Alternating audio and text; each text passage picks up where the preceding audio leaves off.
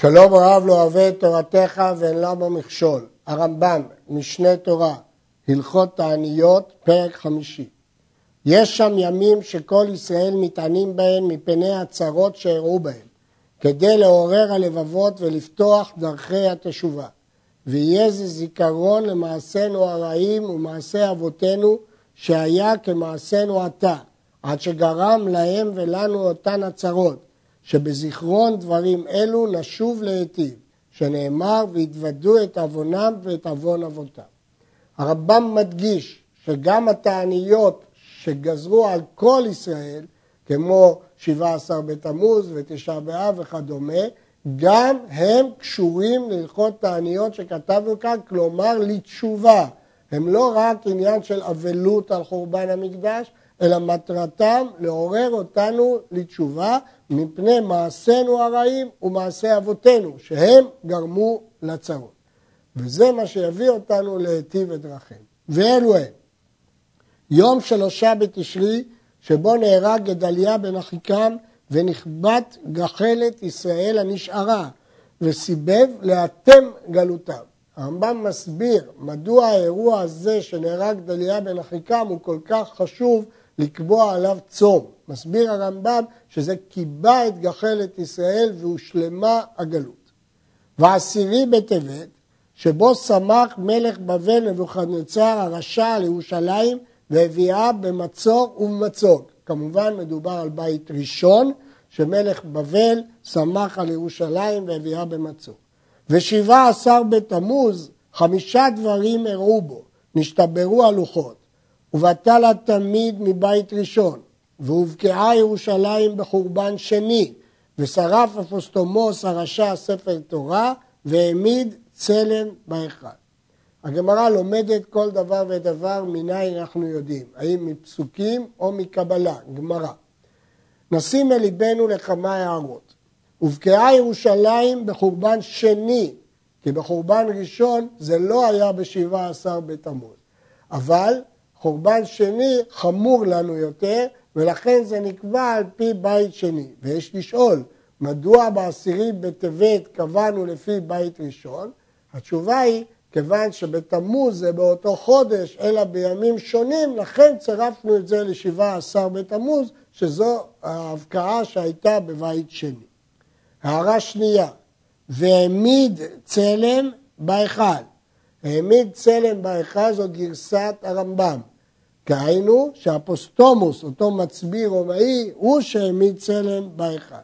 אבל ישנה גרסת רש"י, והועמד צלם בהיכל, שכבר מנשה העמיד את הצלם בהיכל, ואין זה קשר למה ששרף אפוסטומוס הרשע את התורה. ותשעה באב, חמישה דברים אירעו בו. נגזר על אבותינו במדבר שלא ייכנסו לארץ. וחרב הבית בראשונה ובשנייה. ונלכדה עיר גדולה, ובית תור הייתה נשמה. אנחנו קורסים ביתר, הגרסה כאן בית תור. והיו בה אלפים ורבבות מישראל. והיה להם מלך גדול, ודימו כל ישראל וגדולי החכמים שהוא המלך המשיח. ונפל ביד גויים, ונהרגו כולם, והייתה צרה גדולה כמו חורבן המקדש. ובו ביום המוכן לפורענות חרש טורנפוס הרשע ממלכי אדום את ההיכל ואת סביביו, לקיים ציון שדה תחרש והר הבית לבמות יער. אם כן, יש פה כמה הערות של הרמב"ם. הערה ראשונה, הביטוי יום מוכן לפורענות. מגלגלים חובה ליום חייו, אלו דברי הגמרא. רשימת הדברים שאירעו בתשעה באב כוללת את חורבן ביתר. מסביר הרמב"ם, מדוע חורבן ביתר כל כך חמור שתיקנו עליו את צום תשעה באב? מפני שהיו שם אלפים ורבבות מישראל, והיה להם מלך גדול, הוא בר כוכבא, שהיה מנהיג המרד שנמשך ארבע שנים.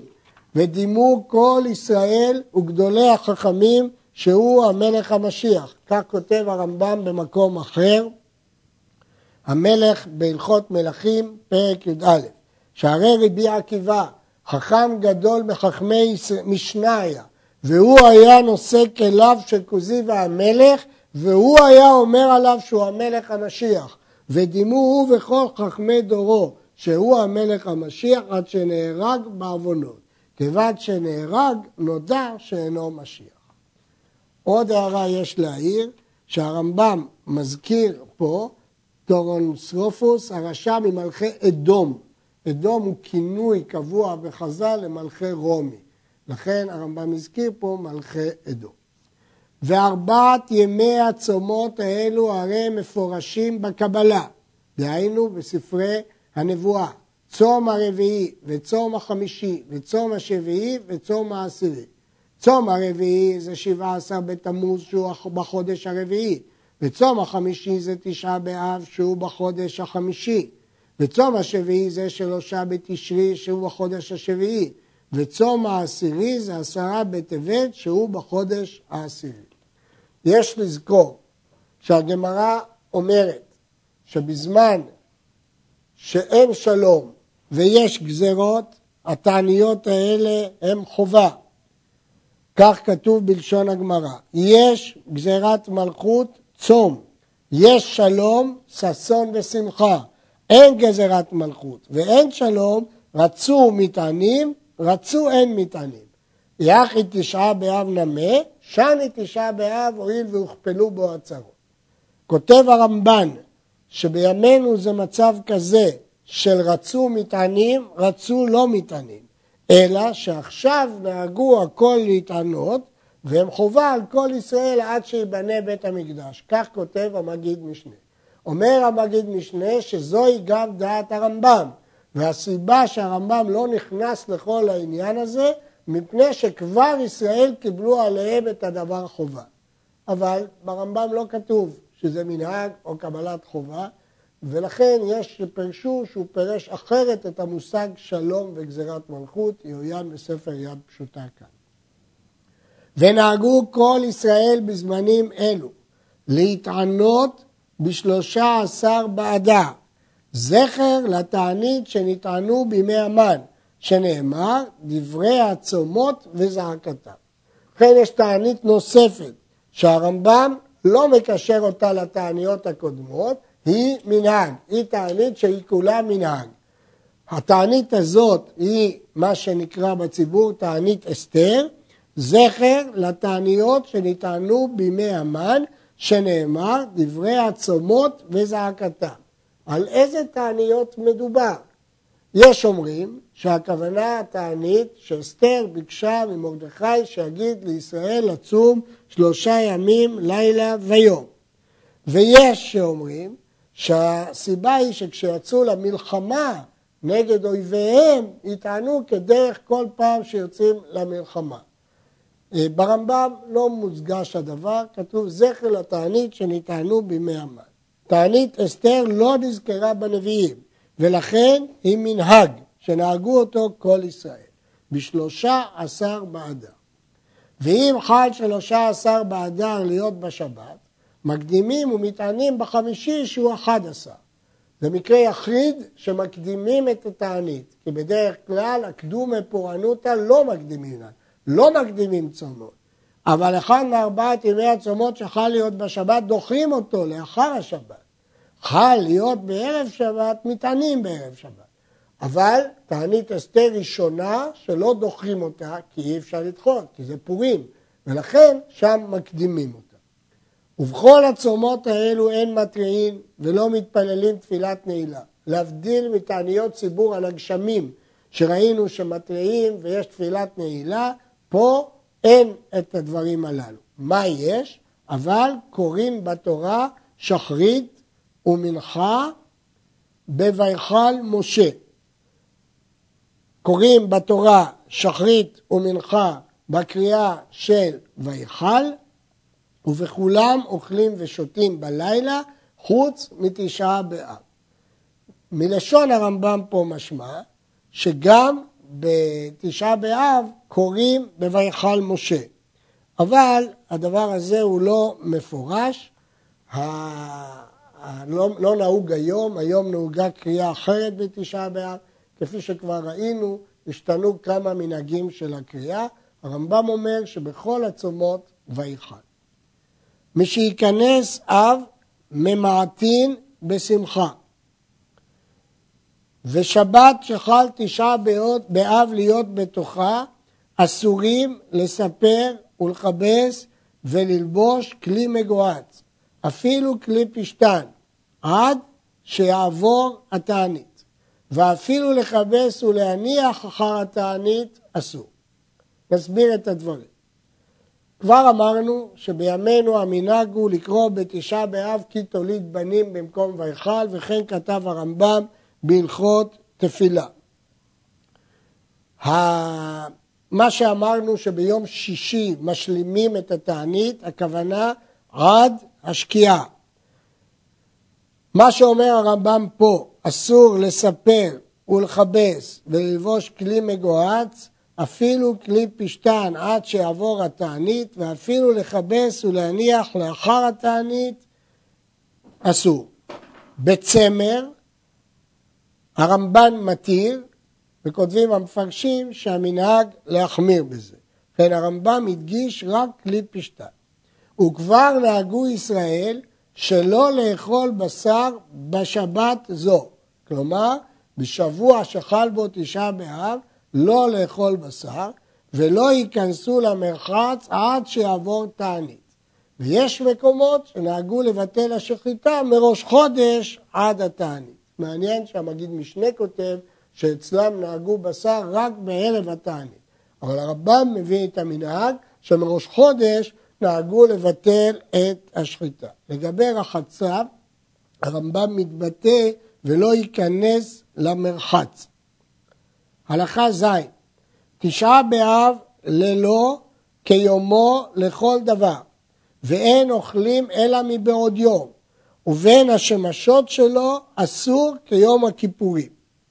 נשים לב, הרמב"ם מדבר על בין השמשות, הוא לא מדבר על תוספת, אין תוספת בתשעה באב, אבל בין השמשות אסור מספק. ולא יאכל בשר ולא ישתה יין בסעודה המפסיק בה, מה שאמרנו קודם שלא אוכלים בשר בשבוע שאכל בו או בראש חודש זה מנהג שלא פשט בכל ישראל, אבל באיסור שמופיע במשנה זה בסעודה המפסקת, שם אסור לאכול בשר ולשתות יין.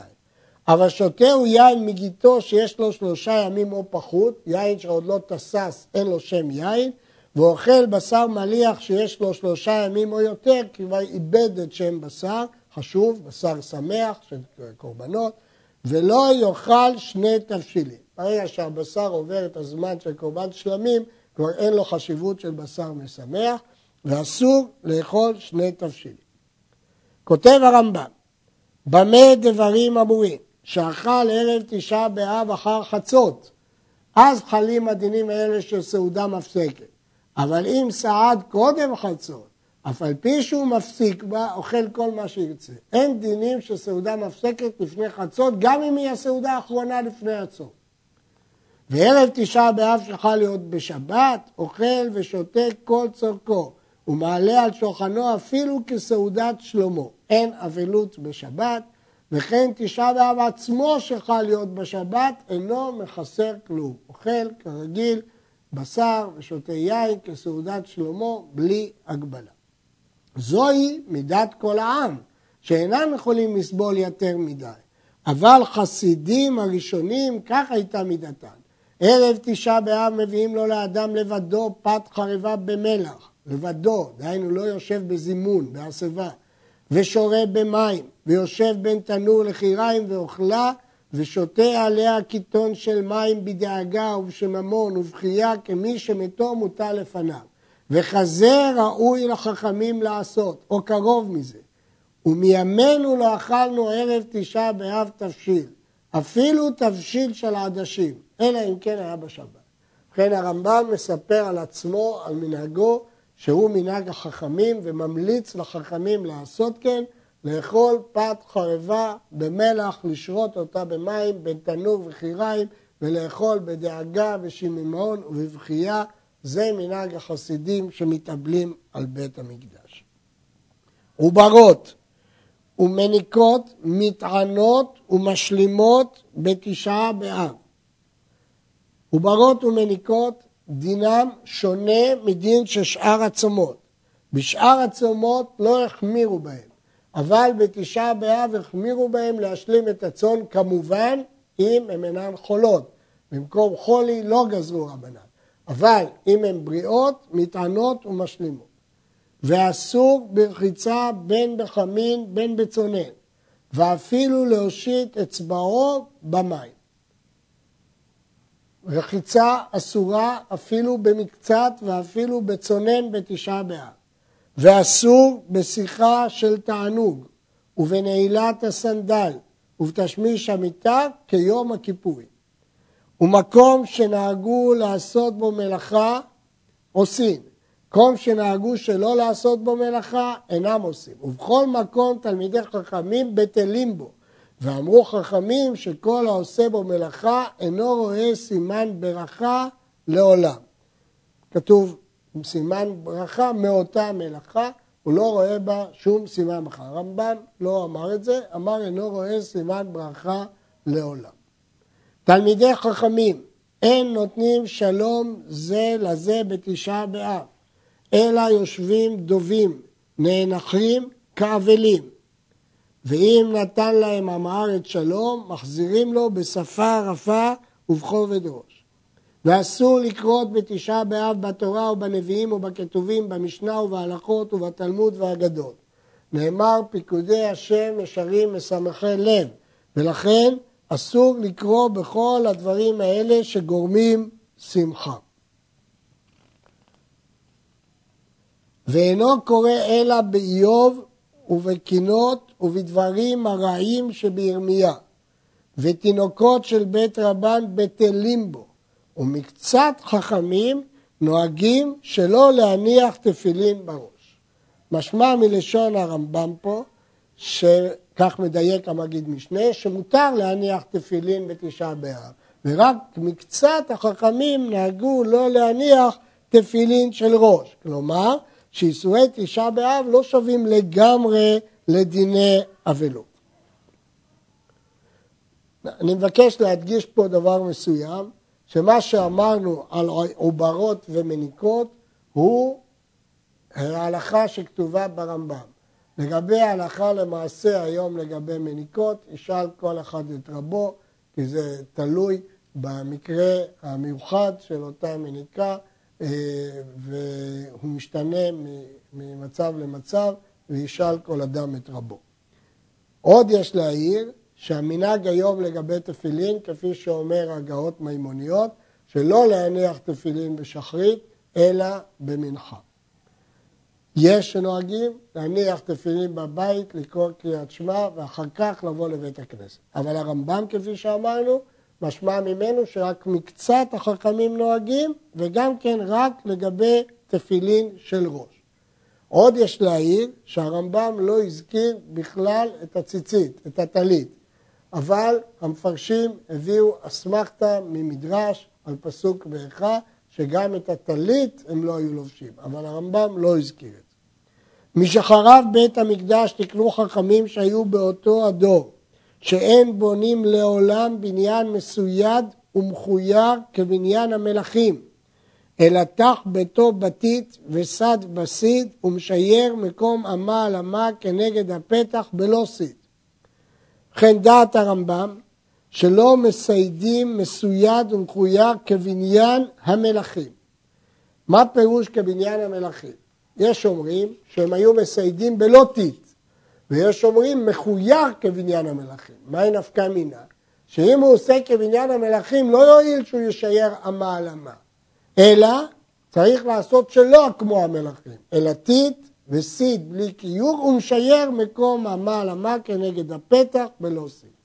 והלוקח חצר מסוידת ומחוירת, הרי זו בחזקתה ואין מחייבים אותו לקלוף הקלפים, לקלוף הכתלים. כדאי להעיר שהטור הבין מדברי הרמב"ם שאין בונים לעולם בניין מסויד ומחויר כבניין המלכים, שהוא פסק כמו הברייתא שלא מועיל בעניין זה דבר מועט כפי אה, שהסברנו. יש שמעירים שיש הבדל אם ערב בסיד חומר אחר או לא ערב חומר אחר. כל הדברים הללו מופיעים באריכות בבית יוסף ובמפרשים כאן. וכן התקינו שהעורך שולחן לעשות סעודה לאורחים מחסר ממנו מעל, ומניח מקום פנוי בלא קערה מן הקערות הראויות לתת שם. וכשהאישה עושה תכשיטי הכסף והזהב משיירת מין ממיני התכשיט שנוהגת בהם, כדי שלא יהיה תכשיט שלם. וכשהחתן נושא לוקח אפר מקלה ונותן בראשו בקום הנחת התפילין. וכל אלו הדברים כדי לזכור ירושלים, שנאמר אם אשכחך ירושלים תשכח ימיני, תדבק לשוני לחיקי אם לא אזכרכי, אם לא אעלה את ירושלים על ראש שמחתי. מכאן שצריך לעשות תקנות כדי לזכור את ירושלים. וכן גזרו שלא לנגן בכלי שיר כולם, וכל מיני זמר וכל משמיעי קול של שיר אסור לשמוח בהם ואסור לשומען מפני החורבן. לא מדובר פה על תשעה באב ולא על ימי בין המצרים, מדובר פה על כל השנה, שגזרו שלא לנגן בכלי שיר ובמשמיעי כלי שיר אסור לשמוח בהם מפני החורבן. ואפילו שירה בפה על היין אסורה, שנאמר בשיר לא ישתו יין. הרמב"ם מחמיר מאוד אפילו בשירה בפה על היין. וכבר נהגו כל ישראל לומר דברי תשבחות או שיר של הודעות לאל וכיוצא בהם על היין. כלומר, ששירים של תשבחות והודעות מותר אפילו על היין. לגבי ניגון בכלי שיר, נהגו רבים שבזמן נישואי חתן וכלה התירו כלי זמר. ואחר כך גזרו על עטרות חתנים, שלא יניח החתן בראשו שום כליל, כתר, שנאמר הסר המצנפת והרים העטרה. וכן גזרו על עטרות כלות, אם היו כסף וזהב, אבל שגדיל מותרת לכלה. אם זו עטרה שעשויה מחוטי בד, מותר. מי שראה ערי יהודה בחורבנן, אומר, ערי קודשך היו מדבר וקורע. ראה ירושלים בחורבנה, אומר בית קודשנו ותפארתנו, נמשיך את הפסוק, אשר היללוך אבותינו היה לשרפת אש, וכל מחמדנו היה לחורבה, על אלה תתאפק השם, תחשה ותעננו עד מאוד. הפסוקים מישעיהו. וקורע, ומהיכן חייב לקרוע? מן הצופים, מקום שאפשר לראות את ירושלים. וכשיגיע למקדש קורע קרע אחר. נמצא שהוא קרע בהרי יהודה, קרע בירושלים וקרע כשראה את המקדש. ואם פגע במקדש תחילה, כשיבוא מדרך המדבר, קורע על המקדש ומוסיף על ירושלים. אם הוא פגש קודם את המדבר ורק אחר כך את ירושלים, אז הוא קורע קודם כל על המקדש ומוסיף על הקרע לירושלים.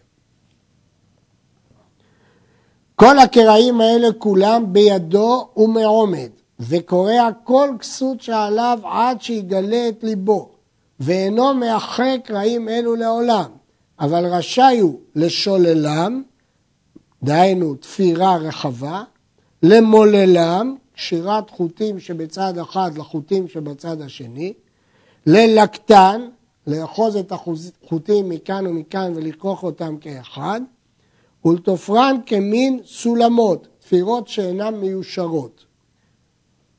מניין למד הרמב"ם את אופן הקריאה? מברייתא במועד קטן, שאומרת, ואלו קרעים שאין מתאחין, הקורא על אביו ועל אמו וכולי, ועל הרי יהודה ועל המקדש ועל ירושלים. הראב"ד הבין שההשוואה של קריאה על המקדש לקריאה על אביו ואמו נכונה רק לעניין איחוי הקרע, שלא מתאחים, אבל לא לעניינים אחרים. וכך משמע בגמרא במועד קטן, לא הושבו אביו ולאמו אלא לאיחוי בלבד. משמע שלשאר הדברים לא. המרכבת המשנה מתרץ שמה שנאמר, הדבר הזה הוא רק ביחס לתחילת הברייתא, לשוללם, למוללם, ללוקטם, כמין סולמות, לא לאחותם, אבל לאופן הקריאה, בידו ומעומד ולקרוע כל כסות שעליו עד ליבו, בזה הרמב"ם משווה את דין אבלות על אביו ואמו לדין האבלות על ירושלים והמקדש. היה הולך ובא לירושלים הולך ובא. אם תוך שלושים יום אינו קורע קרע אחר, ואם לאחר שלושים יום חוזר וקורע. מה המנהג בימינו ירוין בפוסקים האחרונים. כל הצומות האלו עתידים להיבטל לימות המשיח, ולא עוד, אלא שהם עתידים להיות ימים טובים וימי ששון ושמחה, שנאמר כה אמר אדוני צבאות, צום הרביעי וצום החמישי וצום השביעי וצום העשירי, יהיה לבית יהודה לששון ולשמחה ולמועדים טובים והאמת והשלום אהבו. בריך רחמנה וסייען.